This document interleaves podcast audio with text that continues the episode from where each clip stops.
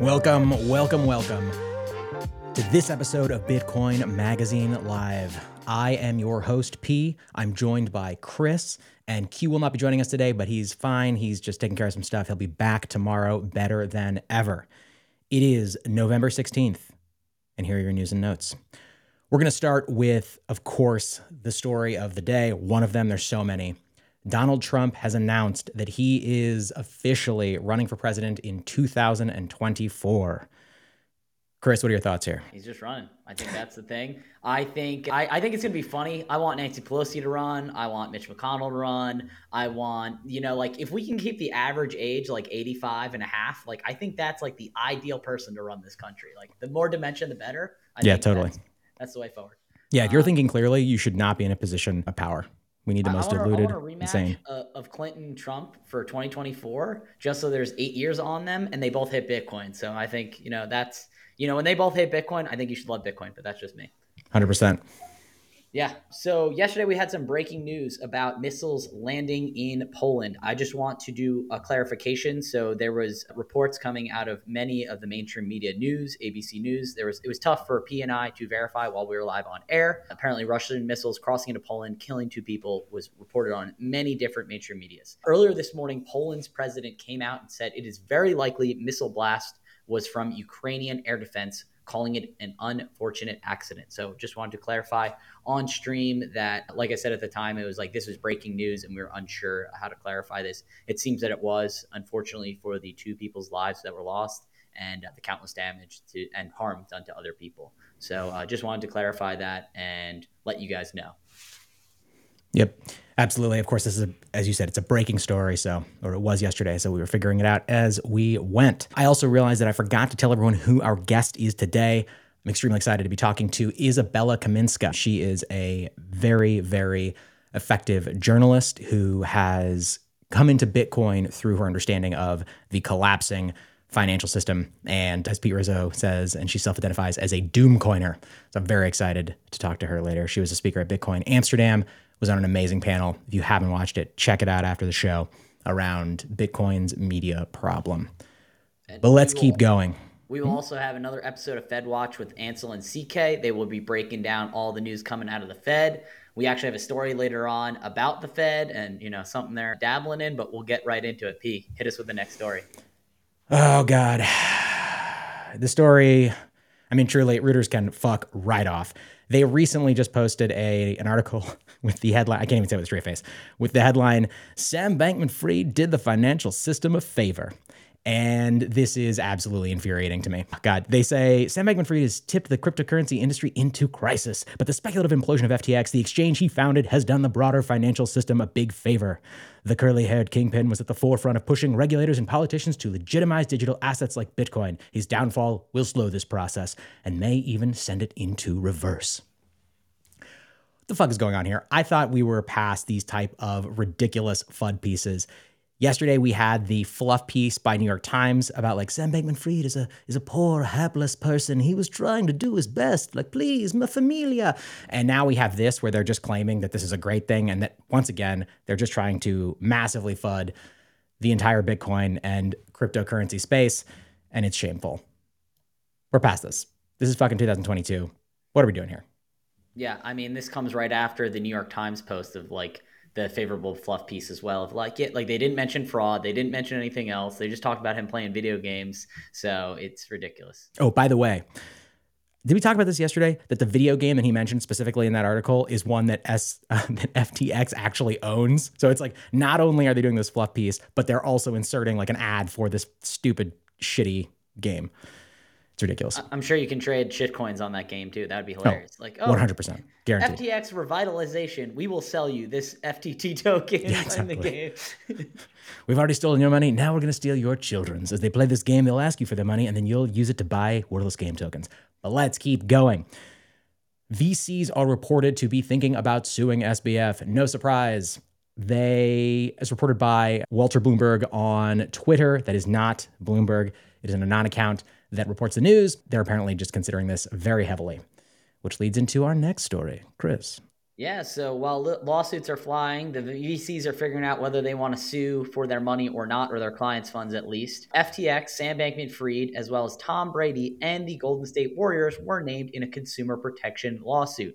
Basically, this is kind of like a class action lawsuit that a bunch of people that had their money on the FTX exchange are basically suing. The reason that obviously Tom Brady and the Golden State Warriors are getting sued in this, it's very common practice in lawsuits to just kind of like, you know, a shotgun approach, like anyone that's connected with it, you sue. I'm assuming that obviously while Tom Brady and the Golden State Warriors weren't directly involved with like working for the exchange, they did help promote basically what seems to be a Ponzi scheme. So, you know, whether they knew about it or not, that's kind of why they're getting sued. And obviously they'll have to prove in a court of law that like, hey, we were, you know, promoting this in our own volition, but you know, maybe we were promoting something that was a Ponzi scheme and that's not a good thing. But Pete, anything else to add there? Nope. Covered it. A lot of these people are going to get wrecked. I don't know if anything will come of this specific class action lawsuit, but we shouldn't be relying on the traditional legal system to punish these people. I think that, you know, SBF and the people that were involved deserve to go to jail. Obviously that's different than what's happening with, you know, Tom Brady, but the solution is to become ungovernable. That is to say, to use systems that preserve your privacy, preserve your financial freedom, and make it impossible for you to be taken advantage of in these ways. Yeah. If you rely on any other system, you know, you're just asking for it. Yeah, and it's pretty crazy too. I mean, obviously it's been like a week now, or almost a week and a half since they've declared bankruptcy, and they've still yet to appeal in court. I know that the FBI was doing a probe into them out of their Manhattan office, but like, it's not like, and even he's being asked to get questioned back in DC, but it's not like, oh, we're extraditing him. It's kind of like, hey man, like if you can come to DC and answer some questions, that'd be great. But I'd be like, hey, like I think you need to be, you know, apprehended and brought in for questioning. Like we reiterated yesterday, obviously Ross Ulbricht has been in prison going on his 10th year right now for running, you know, a peer-to-peer marketplace. And then obviously Alexey Pertsev has been in jail since 8th, I believe. So he's been in jail for over 3 months at this point, still waiting to find out at the end of this month what is going on with this case after countless appeals have failed. So a guy that wrote free and open source code and a guy that was running, you know, an open source marketplace are both in jail while SBF is playing video games and getting fluff pieces from Reuters and New York Times. So yeah, I'll just leave it at that.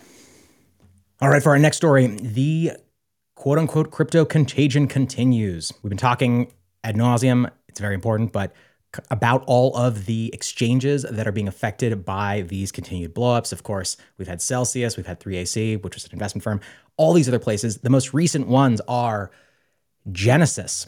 Genesis has suspended withdrawals, originations in their lending business. They say that FTX has created unprecedented market turmoil, resulting in abnormal withdrawal requests, which have exceeded their current liquidity.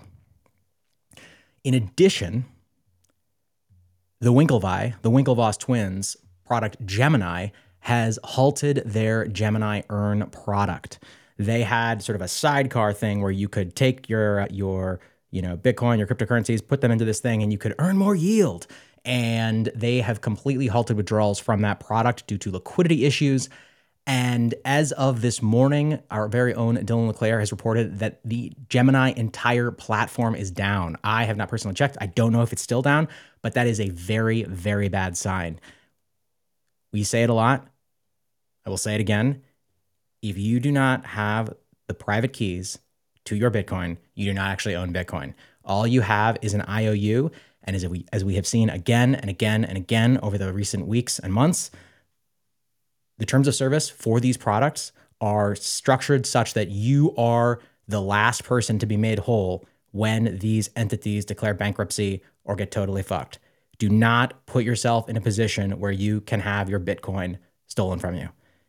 Learn how to safely take your Bitcoin off of an exchange, off of the exchanges as soon as possible. Don't lose your mind and just go slam it and risk losing your Bitcoin. Follow the guide, which we will once again post in the chat. We'll put in the show notes. Bitcoin Magazine has published an excellent guide about how to safely take custody of your own Bitcoin.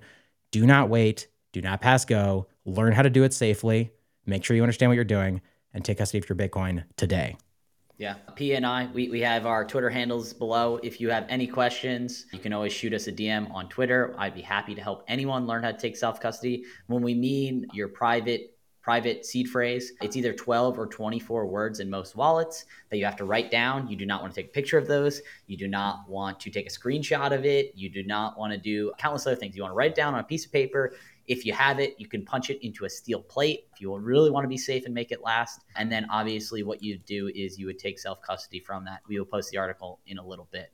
P, I want your thoughts on the evolution of self-custody, because I don't think you were around in the time of BitInstant, but I believe that was Charlie Shrem's platform. You were not even allowed to leave Bitcoin on the exchange. They didn't want to be considered a broker-dealer or a money transmitter. So you would literally wire them cash and they would only send you the Bitcoin, in the process of I'm wiring you $100, put in a Bitcoin receive address, and we will send to that address. So I'm just it's very curious how it went from, give us the money and we send it to you in your own wallet to, hey, we're going to hold it on this exchange, to, hey, we're now doing rehypothecation and doing lending practices. Hey, / we're leveraging this bitch up to the tits and then exploding like FTX.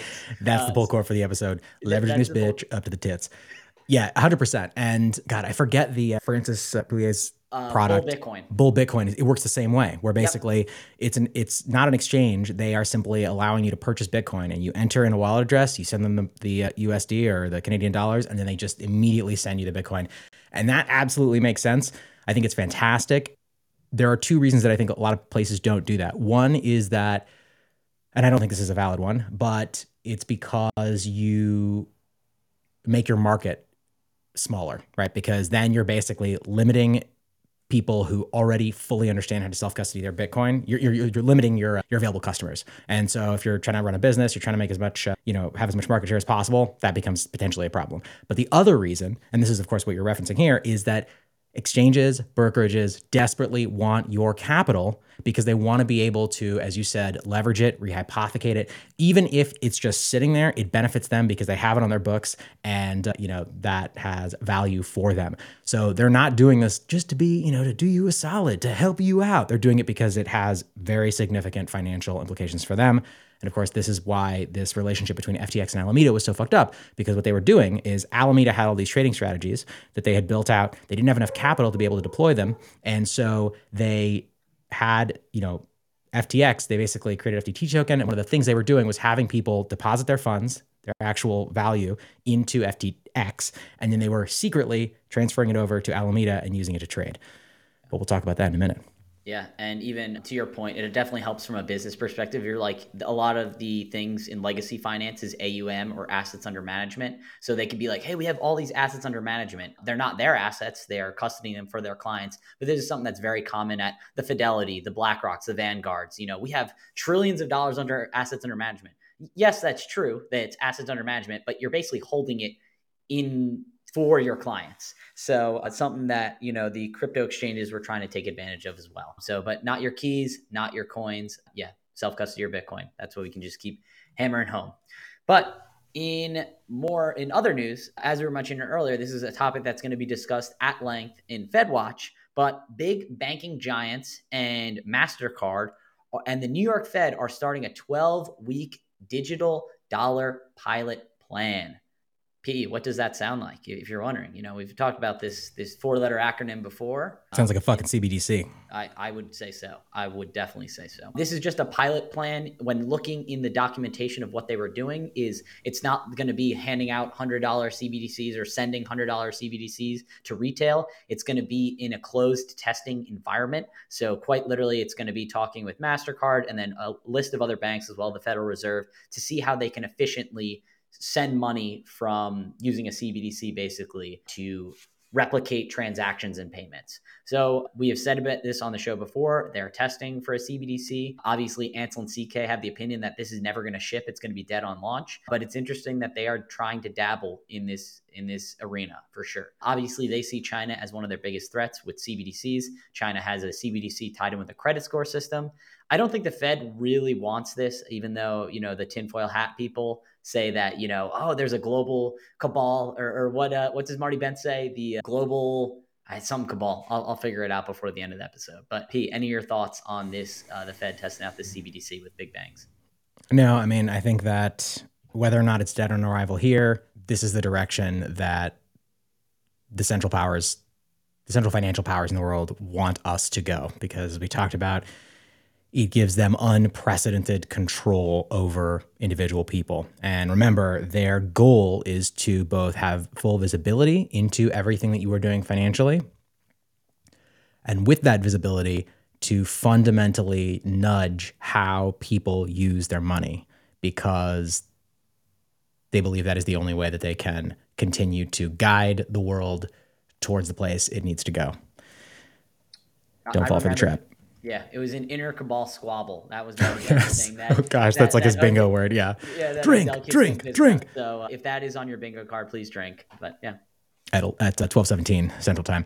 Let's keep going though. Cathie Wood, incredible investor, full-time baller, has just purchased 315,000 shares of GBTC. For those that don't know, Grayscale Bitcoin Trust is a very interesting investment vehicle. It was created, I actually don't know the year, but basically in the last bull run, it was trading at a massive premium to NAV, because for a lot of places, a lot of people, a lot of businesses, they were unable to purchase and custody Bitcoin themselves. And so they had to use GBTC in order to act as sort of a proxy for Bitcoin. At one point, I think it was definitely trading at over a 100% premium on the price of Bitcoin in 2017. It is the premium to NAV has since completely inverted, and now it's negative. So, if Bitcoin is, whatever it is, $16,600, then GBTC is trading, I believe, at about 40% discount if you would buy the equivalent amount in GBTC, because since 2017, when it was trading at this massive premium, it has become very, very easy for businesses, or much easier for businesses, to safely and from a regulatorily compliant perspective to custody their own Bitcoin, or to hold Bitcoin and have it custodied by an exchange or whatever they're going to do. And so the sort of primary value of GBTC has gone down. There's all sorts of other things going on here where, the SEC continues to refuse to, approve an ETF. And so people are speculating about that. Anyway, the point is, Cathie Wood is taking advantage of this massive discount and has bought a shit ton of GBTC with the expectation that once the Bitcoin price goes up and once things change, that premium to NAV will sort of move closer to parity. And not only will they be, having exposure to Bitcoin, but they will also be able to capitalize on that, recalibration of the premium to NAV. I personally do not know if I agree with that. Who knows what's going to happen with GBTC, but I think it is a very bold move. And I think it's also very bullish, because Cathie Wood knows what she's doing for the most part. And I think it's a great sign. Yeah, definitely. Moving on to the Digital Commodities Consumer Protection Act, a mouthful, or DCCPA bill. This is a bipartisan piece of crypto regulation backed by former FTX. I'm so sorry, Chris. I just want to jump in and respond to something somebody put in the chat. Yeah, nobody, you shouldn't be buying GBTC, is my own personal opinion. You definitely, the only possible use for it is if you have a retirement account, and for some reason you're not able to get a, retirement account, a special one where you can actually have Bitcoin and then, hold your own keys. People use GBTC for the most part in their retirement accounts where they don't have the option of actually holding Bitcoin. They have a 2% management fee. So you're kind of getting, triply fucked, because the price is super down. If you bought it, earlier in the year, not only are you sitting on a massive loss from the price of Bitcoin, you're also sitting on this massive loss from the, change the premium to NAV. So in general, buy Bitcoin, but there are specific reasons for some people wanting to try to use GBTC as a lever play. Definitely. I agree with that. So back to the DCCPA. Like I said before, is a bipartisan piece of crypto regulation backed by the former CEO of FTX, Sam Bankman-Fried. So it's a bill that they're trying to push forward that many in the crypto industry are saying will kill DeFi. I'm kind of honestly okay if we kill DeFi, as we're seeing the collapse of all of these DeFi lending platforms go out.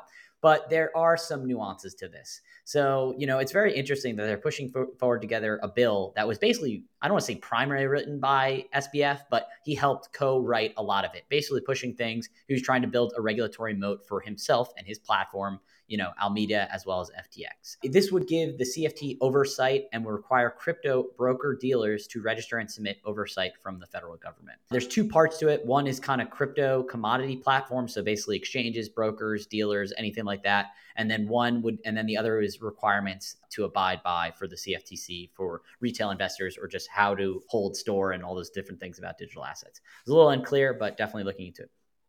So then they talk about investing customer funds in anything other than U.S. Treasuries. Obviously, FTX is kind of now known that he was taking consumer funds and using it to prop up Alameda, his other arm.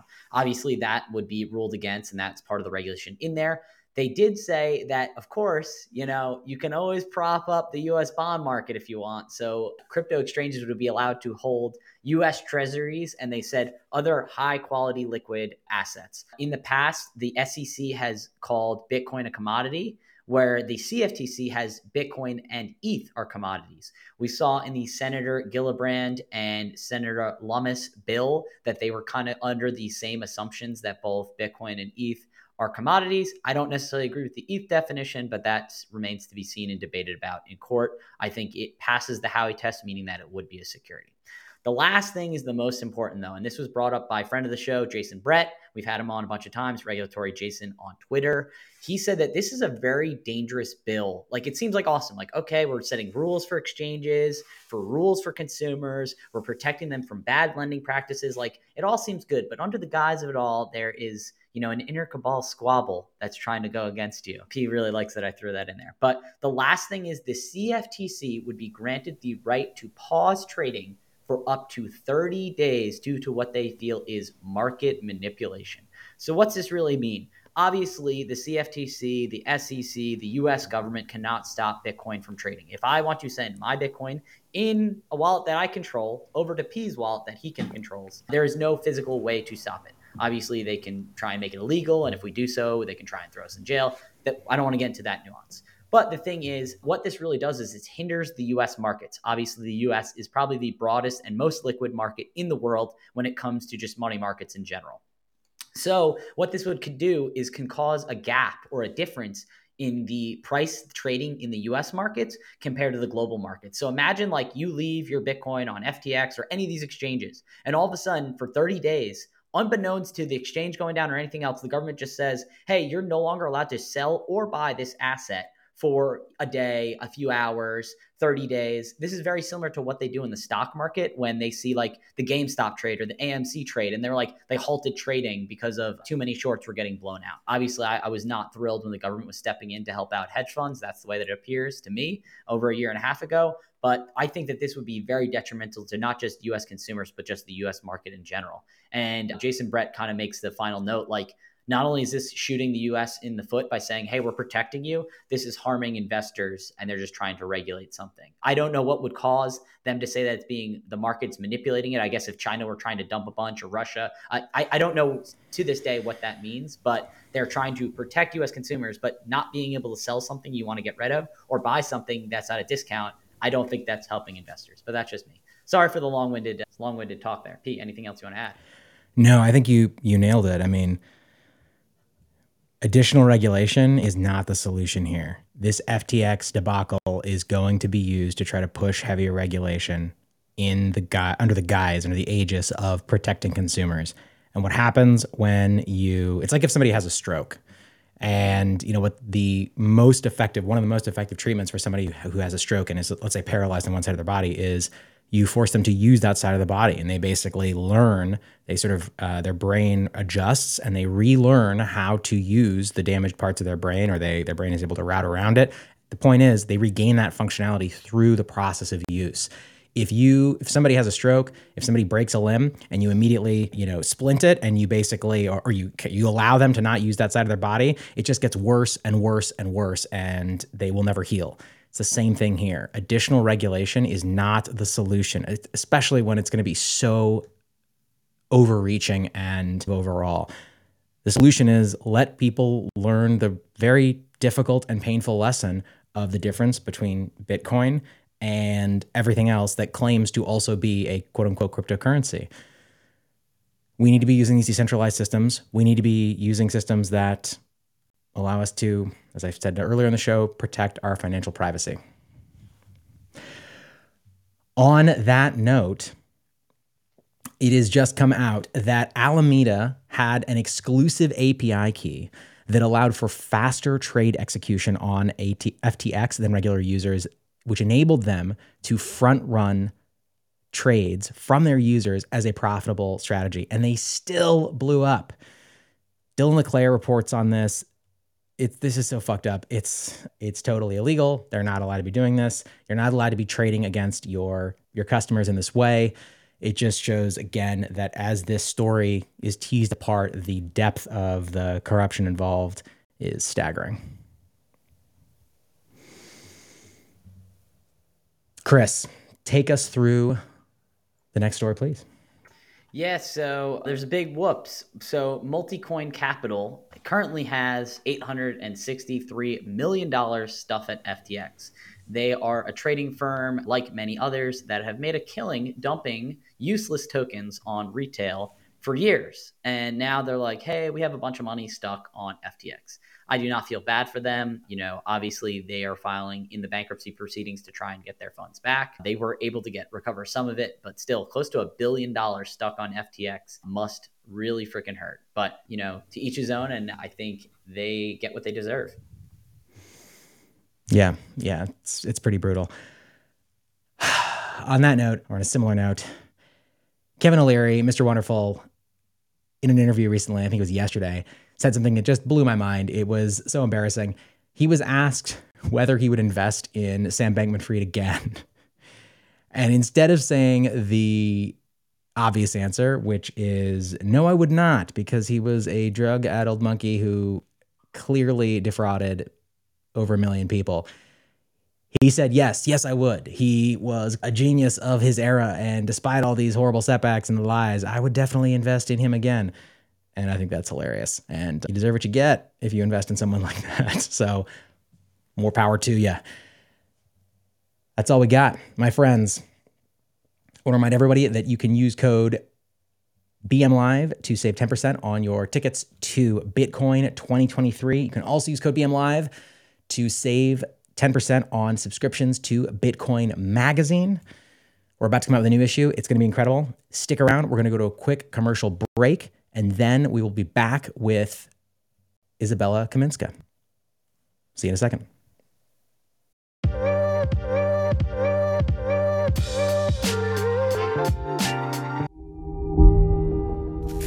Come celebrate Bitcoin winter in Miami at Bitcoin 2023. The largest Bitcoin conference in the world returns to Miami from May 18th to the 20th. Head on over to b.tc/conference to get your tickets today. Use promo code BMLive to get 10% off of your tickets before prices go up. Bitcoin is for everyone, lefties, righties, and rejectors of the false dichotomy alike. And that is why the newest Bitcoin Magazine print edition is called the Orange Party Issue. It features articles by President Nayib Bukele, Jeff Deist, Beauty On, Natalie Smolensky, Eric Kaysen, Max Kaiser, and Jimmy Song. Get your copy at your local Barnes & Noble's bookstore or from the Bitcoin Magazine store at store.bitcoinmagazine.com and use promo code BMLive to get 10% off your annual subscription today. If you're like me and want to gain a deeper understanding of what's going on within the Bitcoin market and broader macro environment, you need to subscribe to Bitcoin Magazine Pro today.